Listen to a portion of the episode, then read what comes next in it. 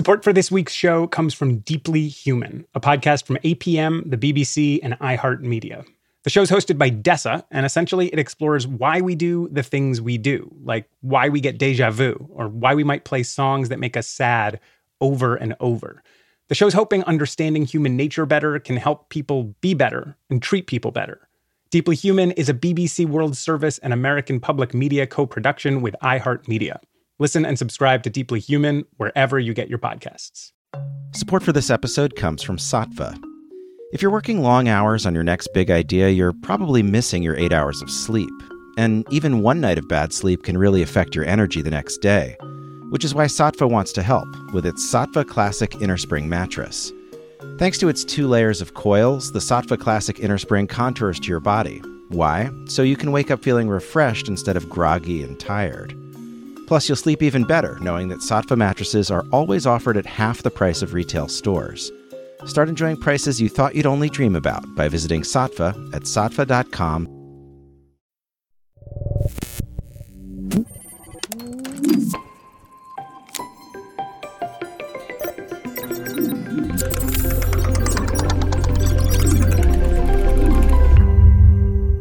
This is Unexplainable. I'm Noam Hassenfeld, and I'm here with Julia Belluz, who's a senior health correspondent.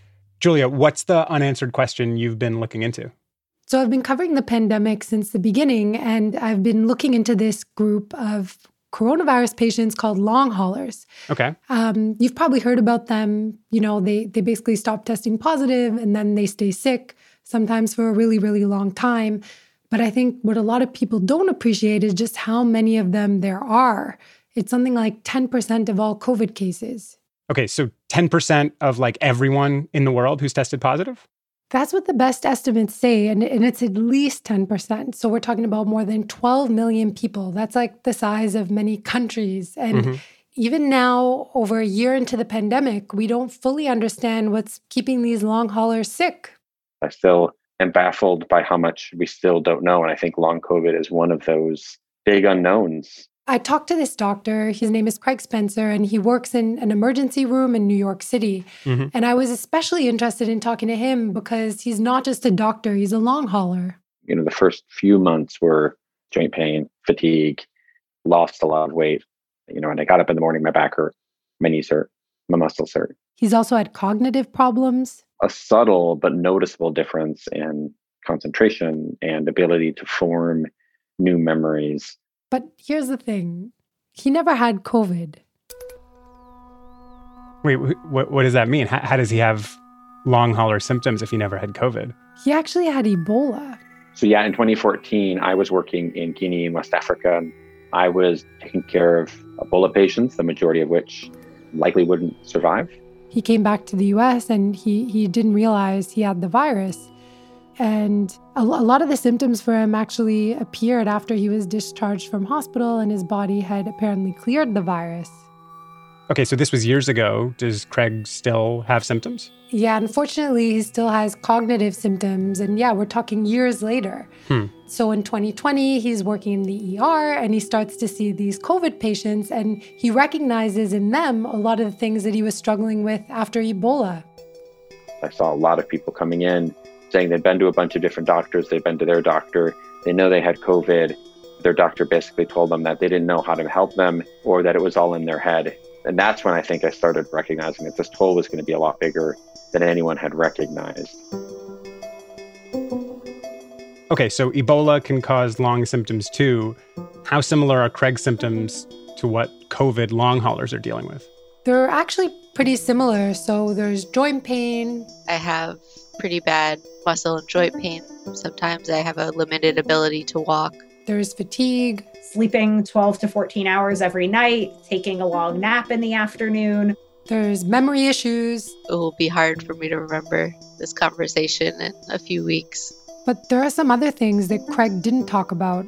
I had a fever for um, four months. Or some patients talk about issues with menstruation. During that one week of the month, I feel like I'm having almost a mini COVID. And talking to patients, I heard of a lot of other symptoms. So, insomnia, tightness in the chest, um, waking up in the middle of the night with trouble breathing, persistent loss of smell and taste. Mm-hmm. Altogether, there's more than 100 symptoms that have been documented in the medical literature by now. And the fact that there are so many symptoms makes it really hard to solve this mystery. So, what does it mean if people with Ebola can have the same type of long haul symptoms as people with COVID? So it means that, like all of these reports we hear about, like. Tonight, health experts are raising concerns about an alarming new trend affecting some COVID patients. They're calling it COVID brain fog. The most frustrating symptom, the brain fog. This brain fog. They call it COVID brain fog. All these things that make it seem like what's happening to these long COVID patients is really unique and unprecedented, and this, like, particularly scary new phenomenon. They're really missing a big part of the story. And I, I, this isn't to minimize long COVID. It, it's certainly scary, but I, I, think we're doing it a disservice when we don't see it in this broader context. Mm-hmm. These long hauler symptoms aren't at all unique to COVID. Are you saying it's it's just kind of COVID and Ebola? Is it even bigger than that? Oh my gosh, no, it's way bigger. It's well understood and it's been understood for decades that with every major pathogen capable of infecting people, a certain subset of patients who get infected that way will develop chronic symptoms that never go away. I talked to Amy Proal. She's a microbiologist, and she said this has happened before. In patients who got the initial SARS CoV 1, 10 20% got chronic symptoms.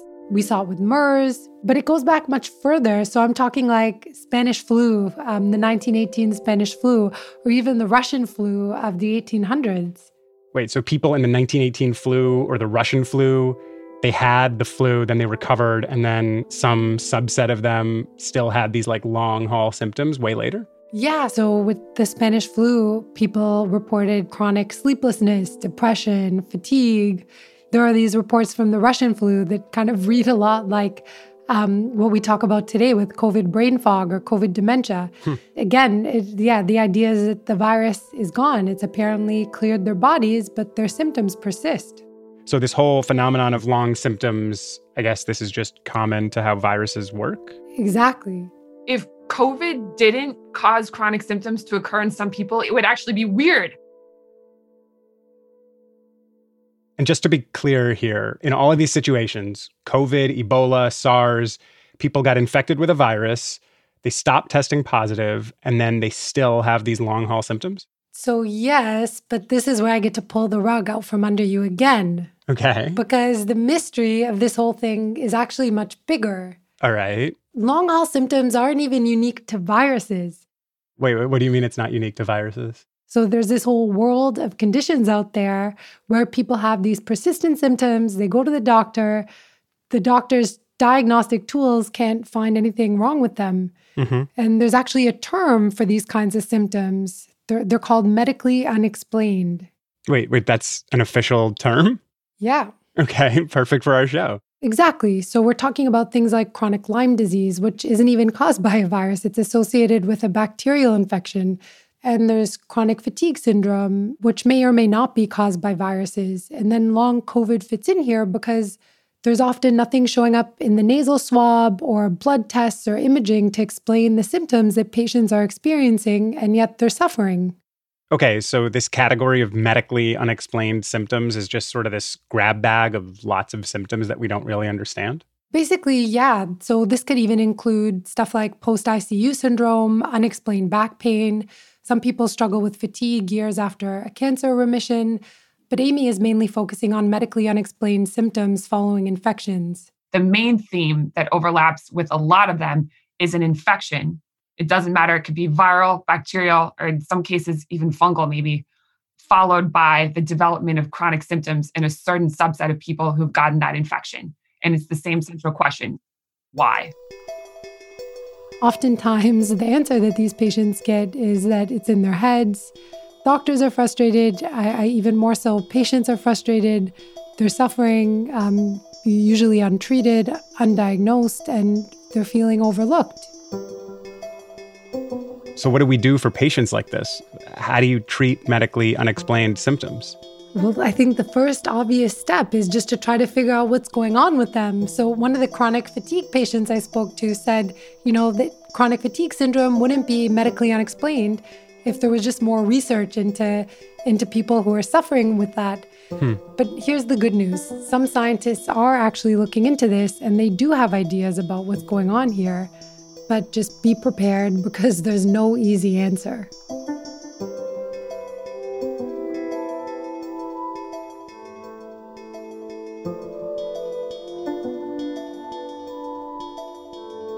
Coming up after the break, the leading theories to explain long COVID's medically unexplained symptoms, and why they all still fall just short.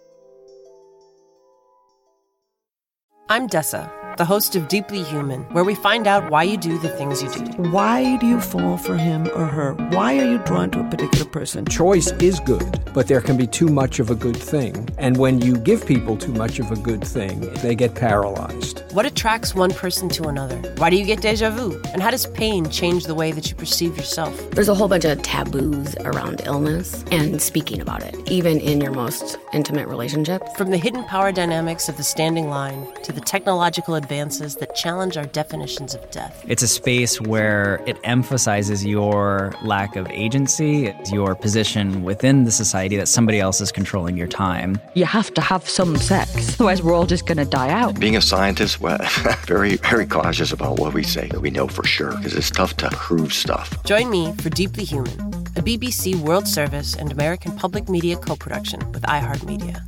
Available wherever pods are cast. Support for this episode comes from Saatva, pioneers in the online mattress industry. If you're suffering from back pain, tired of your old mattress, or just simply need better sleep while you work on your next startup, look no further than the Saatva Classic. With two innovative layers of coils, one for comfort and the other for support, you'll always wake up feeling refreshed night after night. That means no more aches in the morning. Plus, with Saatva Classic's 3 inch Euro pillow top, you'll also get hypoallergenic antimicrobial protection for peace of mind. Speaking of peace of mind, unlike the competition, Saatva always keeps you in a state of zen by offering their mattresses at half the price of retail stores, so you can sleep more while spending less. Stop dreaming about better sleep and start experiencing it by visiting saatva.com. That's S A T V A.com unexplainable. Okay, Julia, we're back. Before the break, you were talking about how long COVID isn't just this unique COVID side effect, that there are all of these conditions out there that caused medically unexplained long hauler symptoms. But you were saying that we do have some potential answers here. What do we know about how COVID might be causing these long symptoms? Yeah, so I talked to Amy about this. She's the microbiologist we heard from the first half of the show. And she's working on this exact question right now. Yeah. So we're actually writing a paper now. And the way we're dividing the paper up is into like different scenarios for the development of long COVID, each of which doesn't have to be mutually exclusive with the next. Like maybe two things could be happening in the same patient, but it's kind of like our top scenarios that we see. Amy has a bunch of scenarios outlined, but I want to highlight three in particular. Let's start with scenario number one. The first possible scenario, and this doesn't even have to be in everyone, is just the most straightforward that in some patients, the virus did not fully clear from every single body site. So you're testing negative for the virus, it's out of the blood, it's out of the nose, but it's still stuck in the tissues of the body somewhere, you know, in places where doctors aren't checking during routine testing.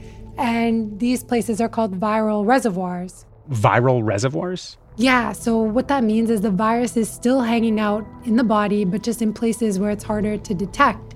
So we know from other outbreaks that viruses can persist in the testes, in the heart, in the eyeballs. You know, the gut, even maybe the brain, and some people who are really sick. And the immune system might still be responding to this virus. And that drives a lot of inflammation and symptoms. It could even be like parts of the virus, like its genetic material, the RNA, for example, lingering in the body. And there's actually one team that looked at gut biopsy tissue samples from patients at about a six month mark after COVID. And they found the virus's RNA and protein in some of those samples, so it might still be there. Some of the researchers I talked to called these viral ghosts.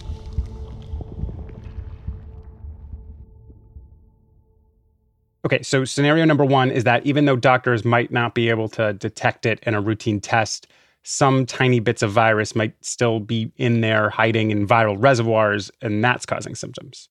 Right. And that's why some long haulers take issue with calling what they're experiencing post COVID or post viral syndrome. They'd rather call it long COVID or long haul COVID because there might still be virus in their bodies and the symptoms for them aren't post, they're not over, they're still very real. Okay, scenario number two.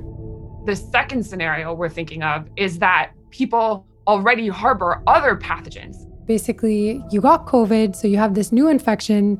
Your immune system is sort of tied up fighting off this new virus, yet you still have other viruses that are dormant in your body. So, for example, 90% of people in the world already have herpes viruses. But in those patients, the immune system keeps them in a place where they can't replicate, where they can't express proteins.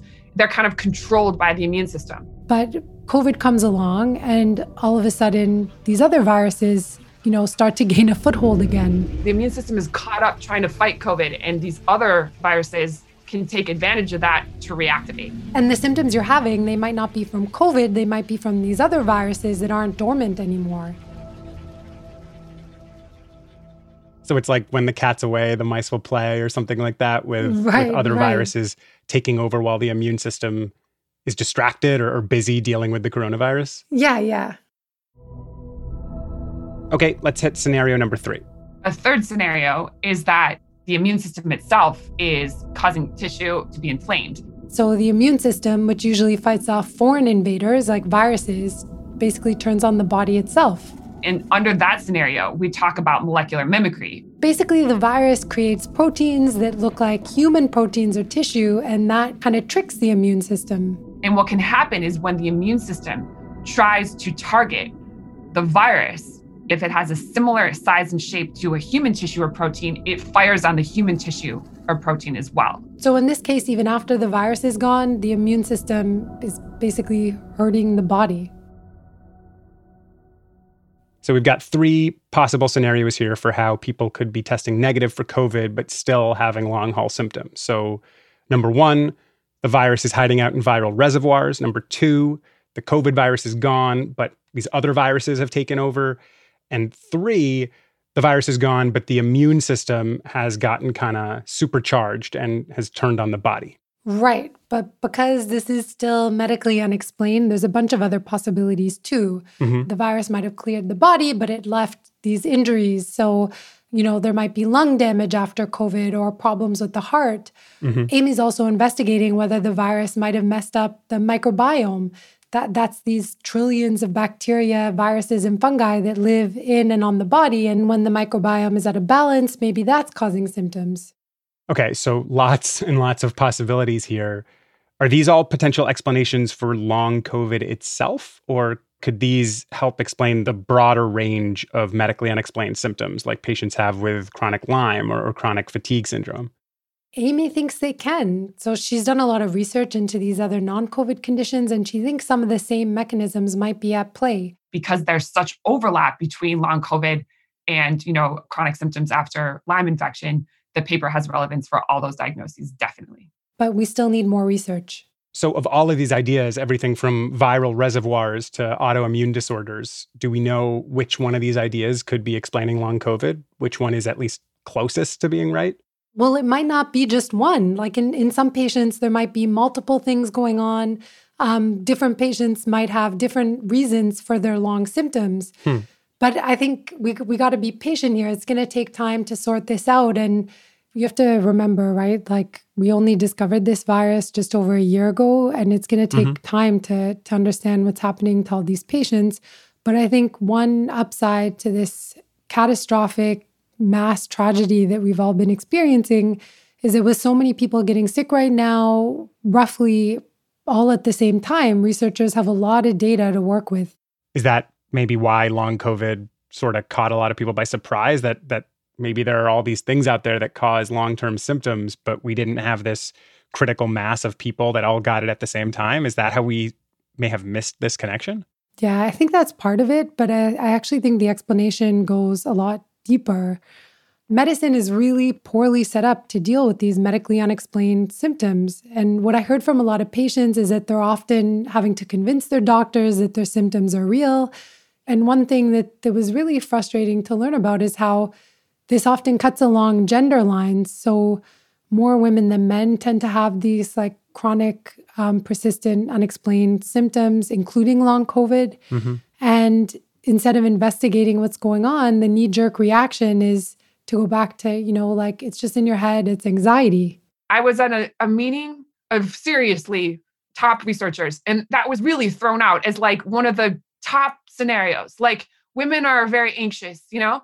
And I'm sorry, but like that's been disproven many, many times again and again. Like, of course, you're going to feel anxious and depressed, but is that the reason for the disease? This is very stupid. It almost sounded like Vienna 100 years ago when doctors were still talking about hysteria. Exactly. They're like still like bringing up stuff that like Sigmund Freud like thought about when he was like high on cocaine. I'm serious. Like, it's like, no, just forget that whole thing. All that debate, that distracts everyone too because the new teams that come in are like, well, hold on, wait, like, should I be working on blood? Because maybe it's in their brain. And Amy was like, hey guys, we're scientists, do science. Collect blood, collect samples, and just start looking in it and doing good work on these people. It sounds like it should be easy, but it's harder than you would think. So, scientists ultimately don't really know what's going on here. And to top it off, instead of really trying to figure it out, they're often claiming it's in patients' heads so, how do we actually start helping long haulers? So, there's one easy solution that surfaced, which is the vaccine. So, some long haulers are actually reporting feeling better after they've gotten the COVID 19 vaccine. One of the possible explanations for that is that they did harbor an ongoing reservoir of the virus in some body site, and they had not created enough of an immune response to fully clear the pathogen. And so, if you boost the immune system, there's perhaps a stronger antibody response now that can help fully eliminate the pathogen from the body. But some other long haulers are saying they actually feel worse after the vaccine. Some feel the same. And so, yeah, it doesn't look like a silver bullet, unfortunately, just yet. I mean, it sort of seems like the way we generally practice medicine isn't really set up for these kinds of medically unexplained symptoms. I think that's exactly right. And I actually asked Amy about this, and she talked about how it's really tricky for doctors because they don't have a quick diagnostic test. But the average person goes to see one doctor, they get a seven to 10 minute long appointment covered by insurance, and that doctor barely has a chance to ask them anything. And people have all these different symptoms that might have different causes, and so they probably need individualized treatment. Some patients develop really different long term symptoms after COVID. I doubt there's going to be one magic thing that will help everyone. This means like doctors partnering with experts in other disciplines to help treat the symptoms that patients are experiencing and come up with these individualized treatment plans. Hmm. But to get there, the most important thing is just believing the patients. Yeah, I guess you can learn a lot from someone without just solely relying on a blood test or an x ray or an MRI or, or something else that sort of seems quote unquote objective. Exactly. And if we'd really listened to the long haulers, we might have seen this coming. Disability populations and chronically ill populations, those were the people who were warning about this exact thing starting in February and March. Like February 2020? Yeah, the other long haulers were talking about this before we even knew long COVID was a thing. Huh long haulers have it hard enough without having to convince the world that what they're experiencing is real. And talking to patients, what they really want to hear from doctors sometimes is just, I don't know. One of the best uh, appointments I've had, the doctor said, like, we are seeing hundreds of people like you with neurological symptoms. Um, unfortunately, we don't know how to treat this yet. We don't even understand what's going on yet, but um, just you know you're not alone.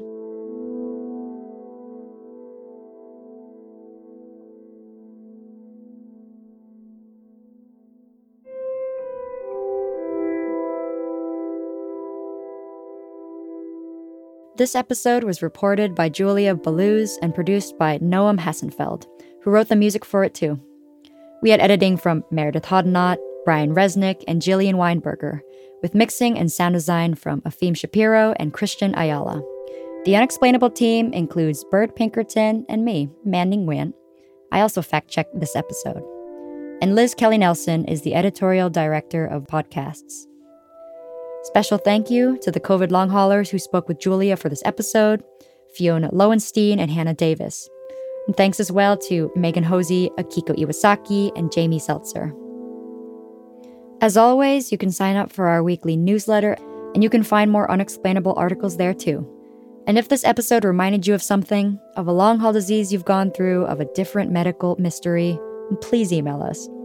And we'll be back in your feed next Wednesday.